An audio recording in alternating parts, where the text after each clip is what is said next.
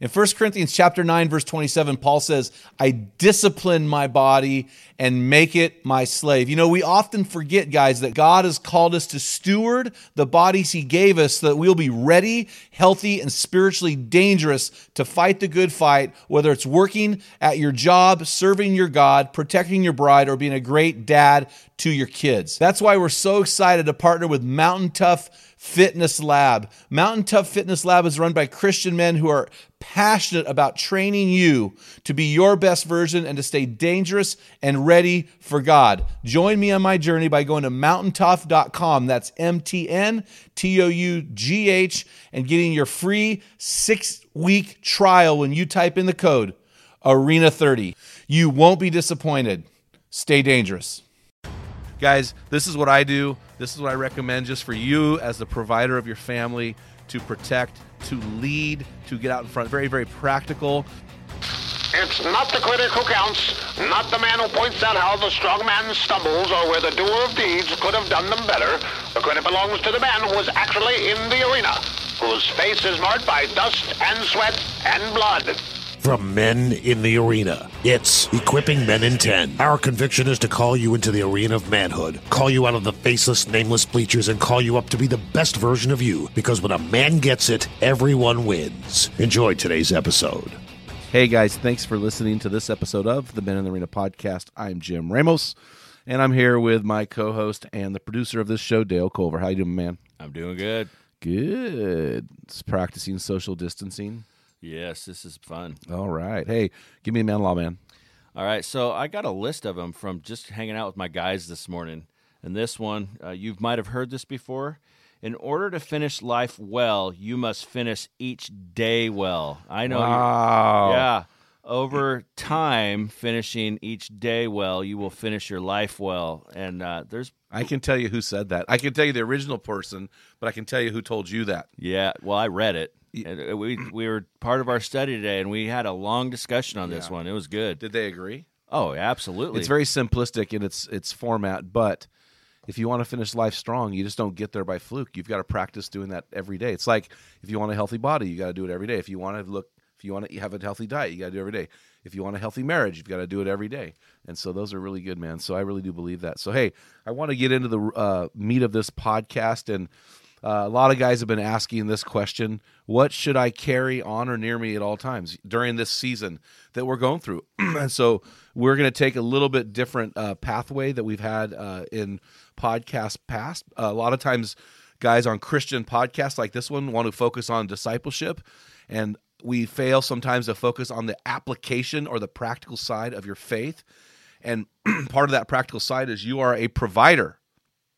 And so I want to talk to you about provision. And, I, and I, I'm thinking about Proverbs 27 12. I love this verse. It says, The prudent see danger and take refuge, but the simple keep going and pay the penalty. And so you you may be a guy right now and you've been simple you have trusted in the government you've trusted in our system you've trusted in uh, our uh, nation's ability to provide for you and now you're at a crossroads i want to talk about joseph and his preparation in genesis chapter 41 specifically verses 25 to 37 Remember, the uh, a famine was coming to the land through a prophetic word of God to uh, the Pharaoh and to Joseph, and Joseph was um, commissioned to store seven years of supply for the famine. So for seven years, he stored the nation's uh, supply, and then for the seven years of famine, he helped out the people.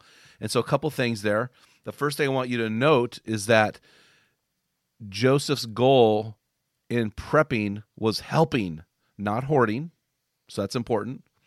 Second thing I want you to note is that he saw and knew something was happening that was going to affect the storage house. And we need to realize there are always things that can affect our storage. There's always something a natural disaster, a pandemic, an EMP, war. There's always something looming, and we just need to be ready for it. Not not out of fear, but just out of practical wisdom. And then number three is he gave only after he had what was needed. So he was ta- he was gaining his supplies, and then gave after they had reached their goal, and after the the um, famine hit. And then fourth is he gave to meet people's needs, not greeds. And this is a problem. Jesus actually spoke against a man in the Bible who was hoarding for his greeds. And I think that is not a biblical principle. We should not be hoarding for greed. We should be hoarding to meet needs. First, the needs of our family. Second, the needs of those who are in need. So when I when I'm talking here, guys, I want to say this. Uh, it's not about panic or fear. It's about being prepared and being ready. And so I live under the assumption that stores only stock enough food for nine days, and that we're three days away from a complete uh, anarchy at all times. And so we live in a very fragile system. It's more fragile than people could ever imagine. So my personal i'm not a professional here. I'm a lay guy. I'm just a guy who tries to be ready. I try to provide for my family. And so i live by the rule of threes. So dale you can help me out here. So the first rule of three there's six rules of three. The first rule of th- three is three seconds. So i want to have in my pocket I want to be ready in three seconds. So I want to have a Bible ready, whether that's a verse in my brain or it's on my phone. I want to have I want to be ready with the Word of God. Some guys actually I've seen guys carrying an actual physical Bible, but with our phones now we can do it. I want to carry a pocket knife. I use my pocket knife every single day of the week for something. Uh, I don't do this, but a lot of our older gentlemen will carry a handkerchief. And the reason men carried a handkerchief, do you know why they carried a handkerchief? For the lady? To help the ladies Yeah. if she was crying, if she sneezed. And so that's three seconds. I carry a flashlight all the time, which is beautiful today because they're on our phones now. I carry a knife with, I try to, on my keychain, I have a little Swiss Army knife with tweezers and a toothpick. And then a lot of guys I know will carry a concealed weapon because you have about three seconds mm. there. I don't want to speak to that issue because I know it's controversial, but I know a lot of guys that will carry a concealed weapon. So, three second rule. The next one is this the three minutes rule. So, I want to have things ready in, in a three minute period of time. And most of this stuff, guys, is on my phone anymore. So, our phones are great resources for us to be prepared. I have doctors' numbers veterinarian numbers, uh, notes with all pertinent information. My blood pressure meds are on there. My passport number's on there. Uh, my uh, HSA card number's on there. Uh, phone call, uh, phone number for a mechanic or a pharmacy or any key numbers. Uh, that I need or key information is actually on my phone. So if in three minutes I can access some very very key information. So I also am ready for three hours. So I'm I have a rule of three hours. So I usually keep that three seconds I keep in my pocket, three minutes I keep on my phone, three hours of preparation I keep in my car. I have a truck, but in that truck I keep things like duct tape, a bigger flashlight, a blanket, tools, basic car tools. I can't fix a car to save my life, but I hope something come along that can. I carry jumper cables. I some people carry chains for their cars. Uh, a trailer hitch. If you have a truck, carry the trailer hitch. You never know when you're going to need the trailer hitch. Can you think of other things we need to carry to be ready for three hours worth of work? Water. Will you carry water in your car? Sometimes, depending on the rig I'm driving. I you know what I carry? I carry a portable water carrier. It's a horse feeder. It collapses down, so I can go get water. So that's a good idea. Anything else? radiators that are overheating. Yeah, It's good to have some way to drink. capture water. Yeah. Some guys will carry extra gas cans. A lot Yeah. of the farmers will.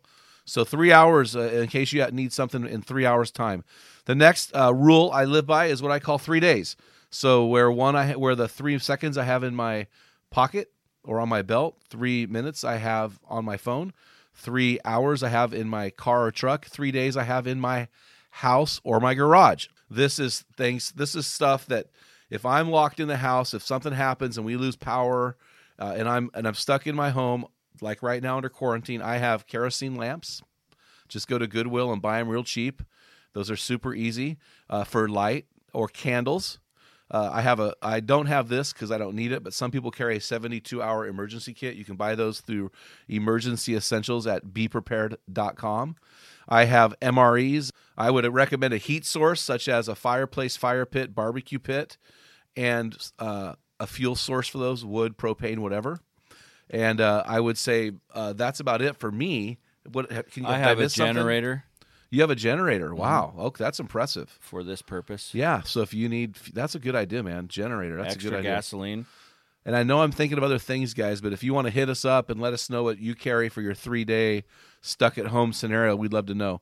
The next thing is uh, my three months scenario. So uh, three days I usually carry in my house. Three months I will carry in my shed or my garage. And realize I have enough food stored for six months. And I have those in my shed in a probably two foot by four foot and six foot high shelf. So very small amount of space for a lot of food. And I do that in five gallon buckets and I'm and I store stuff on the five B's. First thing, and this isn't storage, but my body. I try to take care of my body. Second thing is band-aids, which would include medical supplies. Third thing is beans, which would cons- would be food sources, food, water, and how to collect and store those things. The fourth is bullets, which would include ammunition, guns, things like this. And the last one is bullion, which is which is not chicken broth. It is actually uh, tradable goods, barterable goods, uh, such as gold, silver, bullets, medical supplies, masks, N95 masks. Uh, I do have some of those. And then last one is three years. And so the rule of three years, I don't actually live by this rule. Uh, but I have friends that do, and this is if something goes bad. So this would be stored at somebody's get out of town retreat or, or uh, secondary home. I've got several friends right now living in quote vacation homes away from this pandemic and they're very safe with their families right now. And so guys this is what i do. This is what i recommend just for you as the provider of your family to protect to lead to get out in front. Very very practical. We're going to explain more about the three months in a coming upcoming equipping podcast. I, I will lay that out in greater detail. So guys uh, head on over to our website get a copy of my bathroom book for men when you do, we'll add you to our equipping blast. So, guys, uh, until next time, feel the wet sand on the arena floor. Hear the deafening roar of the crowd. Taste the sweetness of victory. Smell the stench of battle. Get in the game. Get dirty. Get ready. Grind it out. And be a man. Equipping Men in 10 from Men in the Arena. If you hunger to be your best version, join us with thousands of men from around the world in one of our Men in the Arena forums. Join the forums on either Facebook or on the website at meninthearena.org. While you're on our website, remember to pick up your free electronic version of Jim's Bathroom Book for Men, The Field Guide. Thank you for listening to this episode of Equipping Men in 10 from Men in the Arena. Remember, when a man gets it, everyone wins.